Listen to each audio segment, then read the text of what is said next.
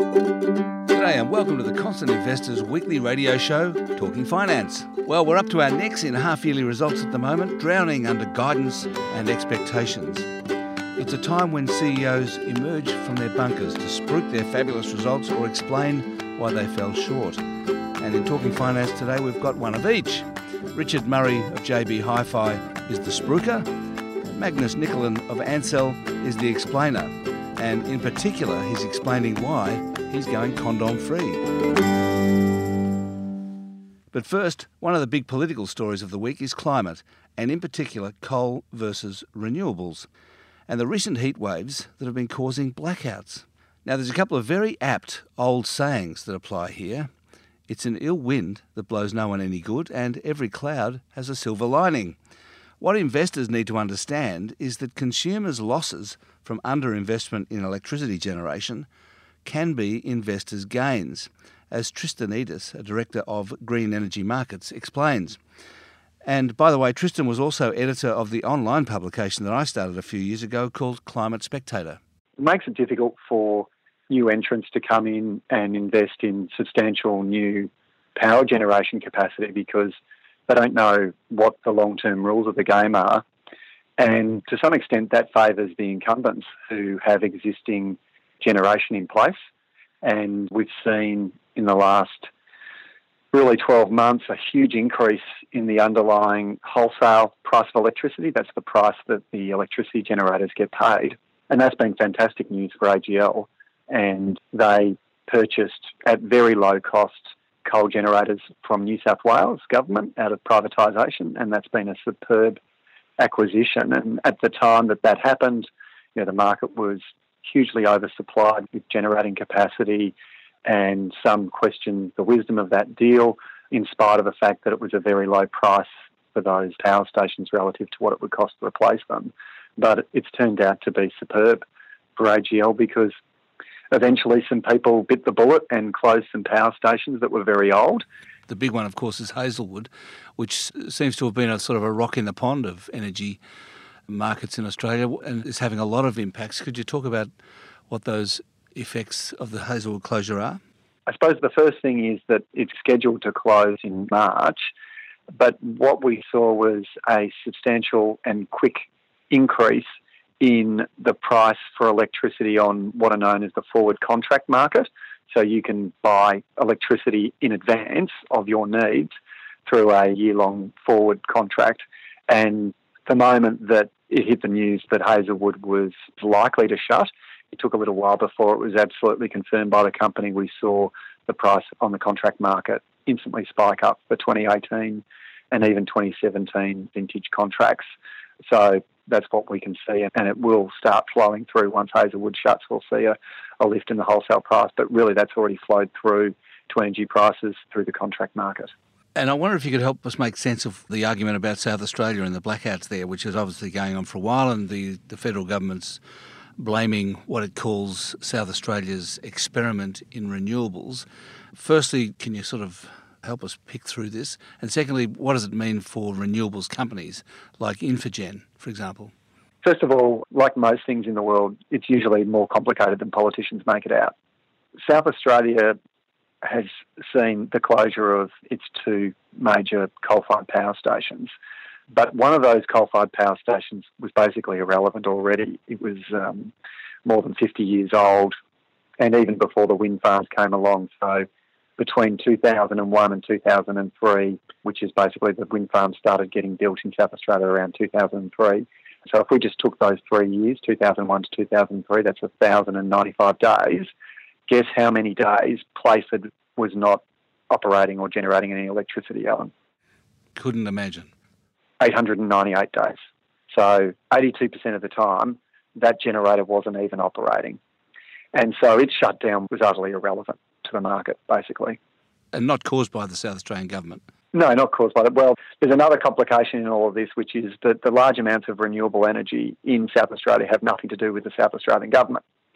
They have, for a long time, pretended that they were overseeing this substantial expansion in the renewable energy sector in South Australia, but South Australian government had precisely zero to do with that. That was due to essentially two things. They already had very high electricity prices in South Australia because they have a greater reliance on gas and not very much high quality coal in South Australia. And so their electricity prices are always on balance going to be higher than any other state in the eastern seaboard. And so the wind farm developers were attracted to South Australia by the fact that there were higher electricity prices there, and that's one key component of their revenue. The other component of their revenue is known as a renewable energy certificate, and that is driven by a federal government mandate, not a state government mandate on electricity retailers to acquire a certain proportion of their power from renewable energy. So it's kind of funny that you've got a bunch of federal government parliamentarians blaming South Australia for um, not being able to manage its electricity supplies very well, when in fact the reason there's lots of renewables in there is it's partly to do with the federal government policy and it's partly to do with just natural features of South Australia that they don't have, you know, large reserves of coal and gas is expensive. So, what does all this mean? What's been going on, but also the political arguments? What does all mean for the renewable energy companies such as Infigen? In the short term, it's very good news for them because power prices are going up and consequently their returns are going up.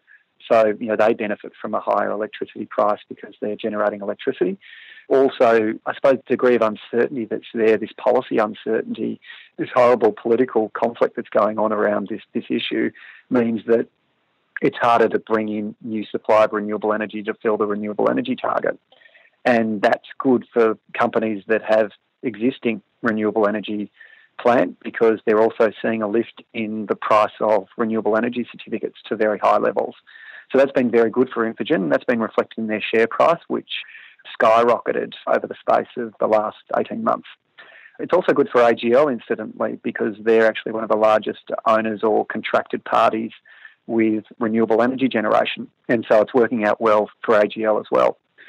Some of the other companies that are out there, they're not generally listed. So, like Pacific Hydro, which um, used to be listed a long time ago, that's now owned by a Chinese investment company. But obviously, it's working well for them as well. But hopefully, we're getting through this and we are seeing some new investment flowing into new renewable energy projects. People have had enough confidence to to contract with projects to know that the policy settings won't be changed, at least for a reasonable period of time. And so we're starting to see investors get back into the sector and build some large solar farms that are, are now under construction, quite a significant amount of new capacity. So, you know, that will work itself out and hopefully that will mean maybe lower electricity prices and lower renewable energy certificate prices and lower bills for consumers over time.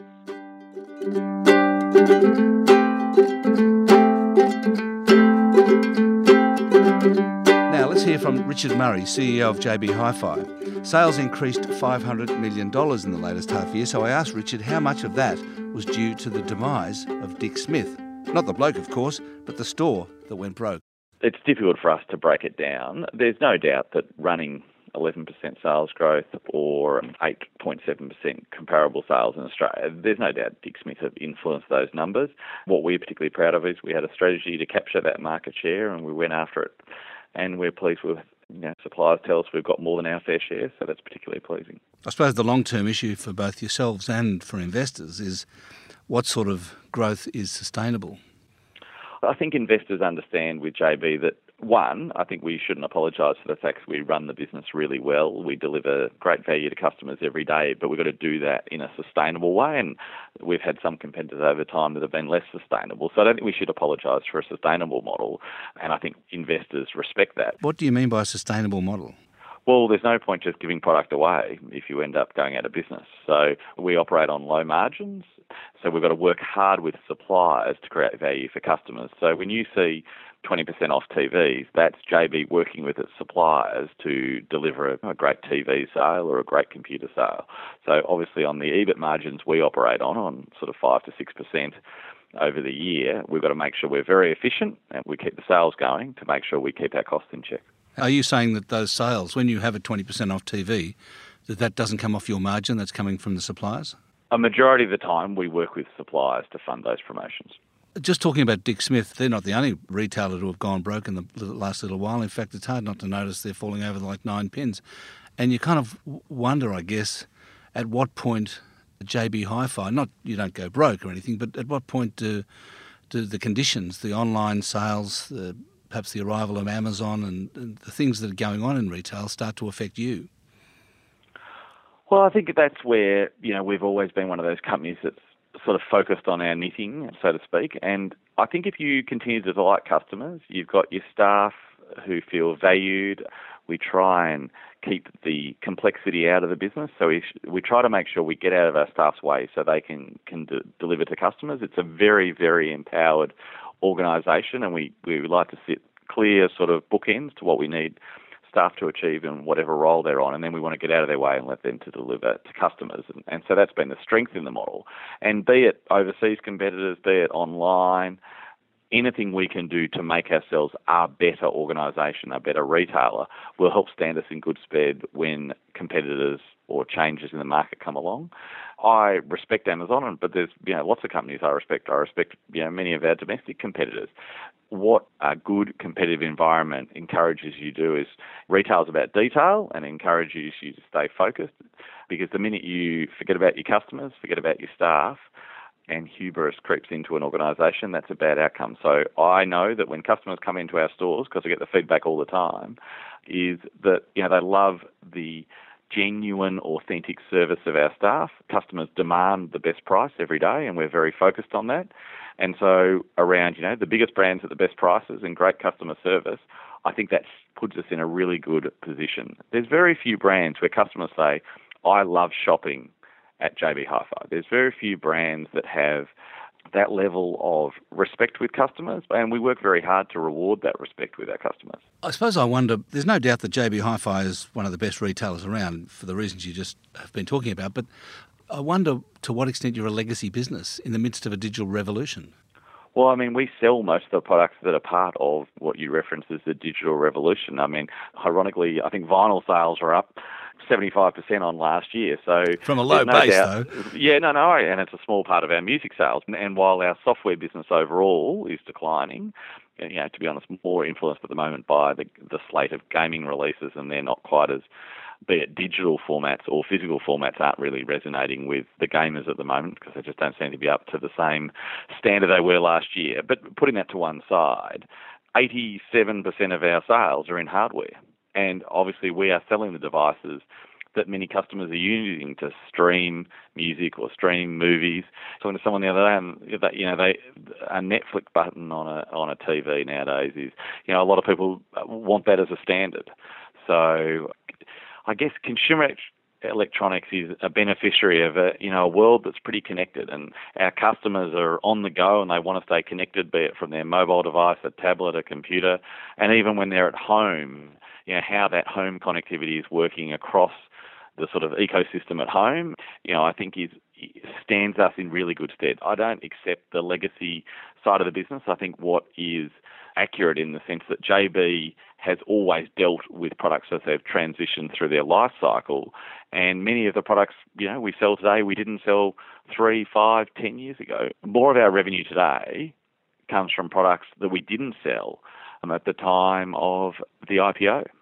Are you going to retain the Good Guys name, and how will that fit in with your future strategy? So I think we're pretty fortunate to have two good-sized businesses, you know, JB turning over four billion and Good Guys turning over two billion, that have clear customer propositions and that we think both can operate independently. We want to get some scale at the back end, but fundamentally, there's a lot of customers that shop at the Good Guys for their constituency is what they call the modern family, and you know around kitchens and appliances. And JB is obviously more exposed to consumer electronics, and those positions in the market are clear. Yes, there's there's a little bit of overlap, but we are very comfortable that we can run both brands independently and do a great job for each brand's respective customers. And which of the two brands do you think will grow the quickest over the next five years?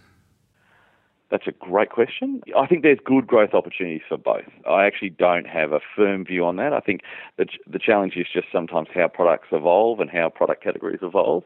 And the fact that now Good Guys has the opportunity under the JB banner, we are more prepared to invest than under their old model. Their growth was a bit, little bit constrained by the family's ownership and the JVP model. So now that we've transitioned out of both of those, I think there is a good growth outlook for the good guys, but likewise, we see plenty of opportunities for the JB stores. How much of your six billion in sales is online, and how rapidly is that growing? So JB runs just under four percent, and Good Guys runs about six or seven percent. Good Guys have dual online sites, so they have an eBay site and a company site, whereas JB just runs a company site.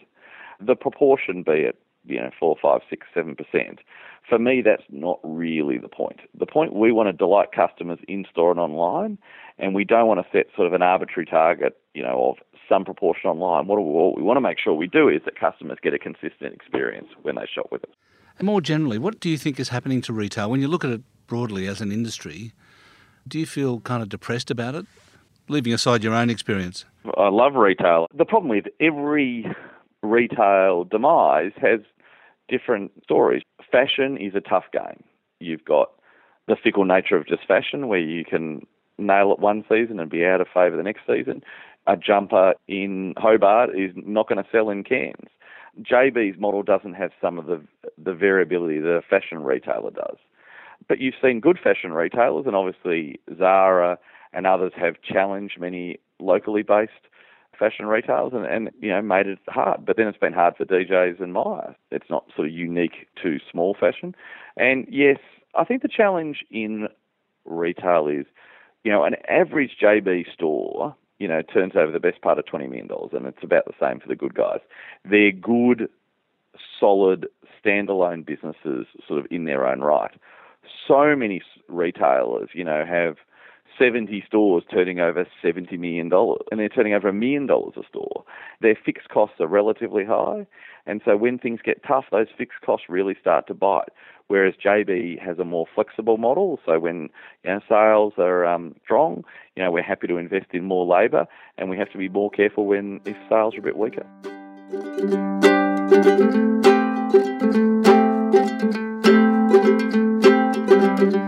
Now, Magnus Nicolin of Ansell.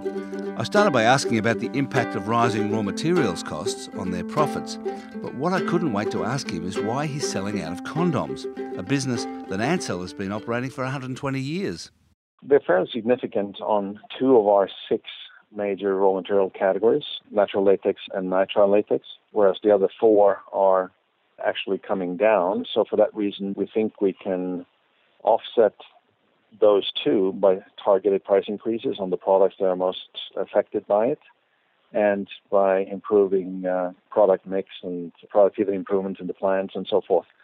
So we're pretty confident that we can offset this effect, and therefore we will continue to uh, execute on our core strategies of growing in emerging markets and launching new innovative products and growing our brands and, and so forth. It's a challenge for sure, but we're confident that we can deal with it effectively. Can you explain why you're selling the condom business? First of all, it's 15% of sales, and it's the only uh, B2C business we have. The other three are B2B businesses. So, very different skills, a very different environment, if you will. You've been doing it for a while now. You'd think you'd be, you'd know what you're doing by now. Sure. 120 years. That's it. it's also business where we're number two in the world, whereas in the other three, we're number one. And we like being number one better than being number two. So we're up against, against a company like Reckitt Benckiser in the sexual wellness category. And they have many other consumer products that go into the drugstore chains and so forth that they tend to leverage in doing deals. So being a single line player is hard in the long term. We've been doing well. I mean, we've been growing share. We've been challenging Reckitt in multiple markets and taking big share away from them in the UK. But in the long term, it's going to be hard for us spending less money to compete with a big player like that. Have you opened a data room? Yes, it's opening as we speak. How many people in the data room? We haven't disclosed that. You can disclose it now, though. All I can say is multiple strategic, multiple financial, so at least four. So you've got a genuine auction happening. It's a genuine competitive bid process with qualified, strong, financially well reputed players. Tell us what your business looks like when that part of your business is gone. You're down to three businesses in which you're number one in the world. So, uh, competing in multiple verticals, all the way from food to life science and automotive and oil and gas and medical, surgical in hospitals and dentist offices and so forth. So all of these areas is where we play, and we provide gloves and arm and body protection products. And you know that we made a number of acquisitions in, in the clothing space in the last few years. So we've beefed that up and now have a credible position in those areas. And that's where we think that we can set ourselves apart from the competition, leverage our material science and our engineering capability and our low cost manufacturing to uh, outcompete the players who are there. In the latest half year, the sales actually fell by 1.1%, but that was because of the divestment of a business called OnGuard. What would sales have grown by without that? 1.4% was the organic growth, which is nothing to write home about, but is actually consistent with our expectation for the year, where we expected a strong second half, primarily because we have new production capacity coming on stream, and especially in medical, but also in industrial, to feed the continued growth. So we guided for 2 to 4% organic growth for the company as a whole, and we expect that that will uh, be delivered once you've divested the condom business and you're back, you know, you're down to the business that you wanted to be, what sort of natural sales growth and profit growth do you think the business can achieve? What we're expecting is mid single digit top line and upper single digit bottom line growth. And that can then be complemented with acquisitions to continue to accumulate uh, market share worldwide. And there are a number of attractive opportunities out there. We constantly evaluate these kinds of opportunities. The, the one that we announced a week ago, uh, Nitritex, was quite small in the UK, but uh, right in the sweet spot in the life science vertical, high growth, high profitability, and quite differentiated products. So many more of, of those types of acquisitions, and a few bigger ones as well. The Ansell share price actually collapsed in April 2015. It went from $30 down to $15 over the course of the rest of that year. I've been trying to figure out why that happened. Why did that happen? A couple of things. First of all, we probably traded up a little bit too much, too fast to begin with. And then there were two factors. One was something that we had communicated, but I don't think our analysts or many investors had fully understood, and that is that our tax rates are steadily increasing as we have consumed our uh, tax loss carry forwards from uh, way back when. And then there were some big hits from FX in that time period that temporarily put uh, quite a bit of a, uh, a, pressure on the business. But that tends to uh, sort itself out over time, and we've seen that happen. But the tax is sort of permanent. We've gone from essentially 13% global corporate tax to 24, 25. And that's where it's stabilized, and that's where we expect it to be maybe Donald Trump will cut your tax some more. Exactly. We're looking forward to that. What do you think about that idea? Is that good? I think a lot of countries around the world are looking at cutting corporate tax. And certainly in countries who are currently charging more than 30%, it's going to become a huge competitive disadvantage. And that's why the UK cut their uh, corporate tax. Lots of countries in Europe have cut it back to the 20% range. I suspect that there will be pressure on a lot of countries to do the same. And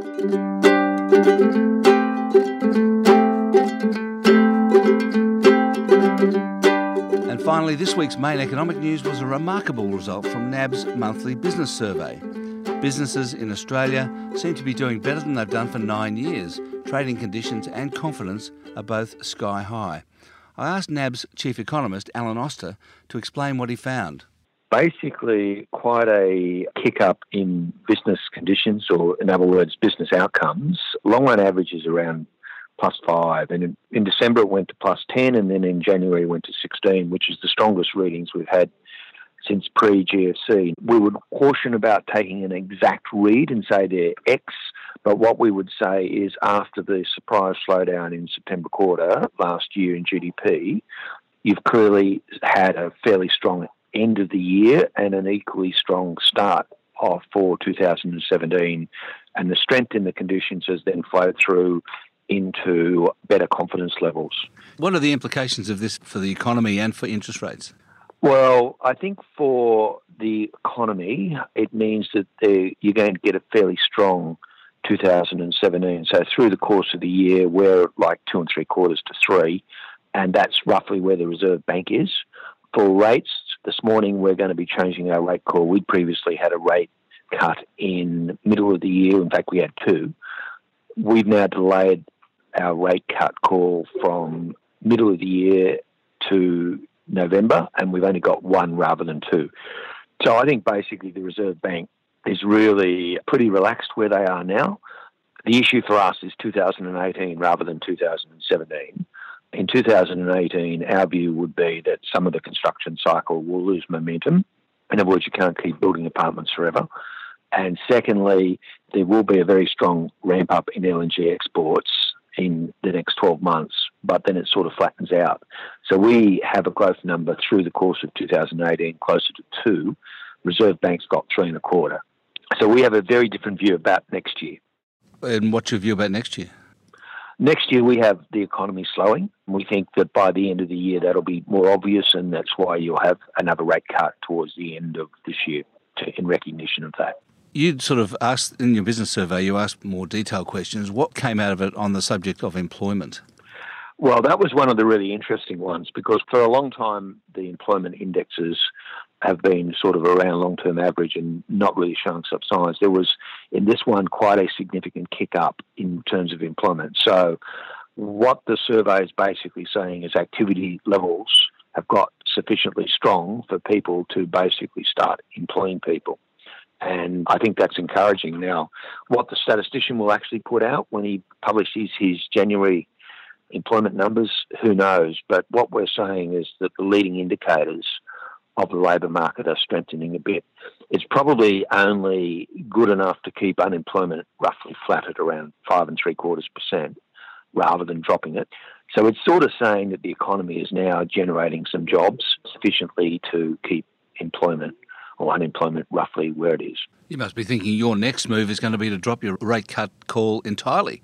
We thought long and hard about that, and it could well be that rate cuts are finished but what we're worried about is not this year, it's the following year.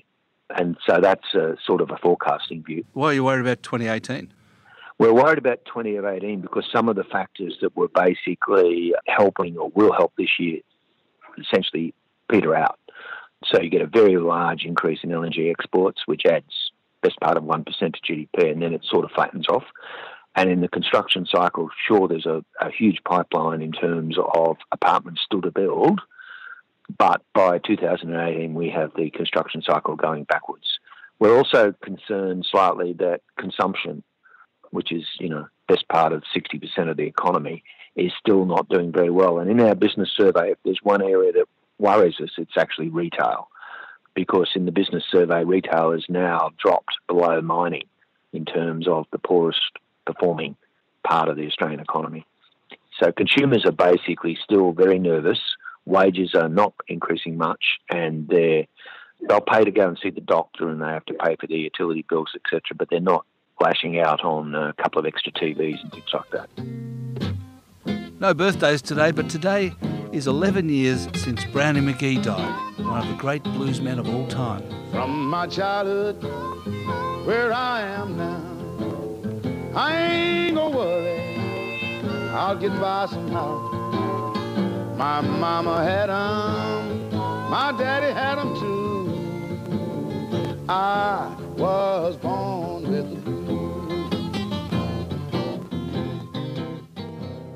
Thanks for joining me and thanks to the team. The music was written and performed by Ism Studios. I'll see you in your inbox on Saturday morning.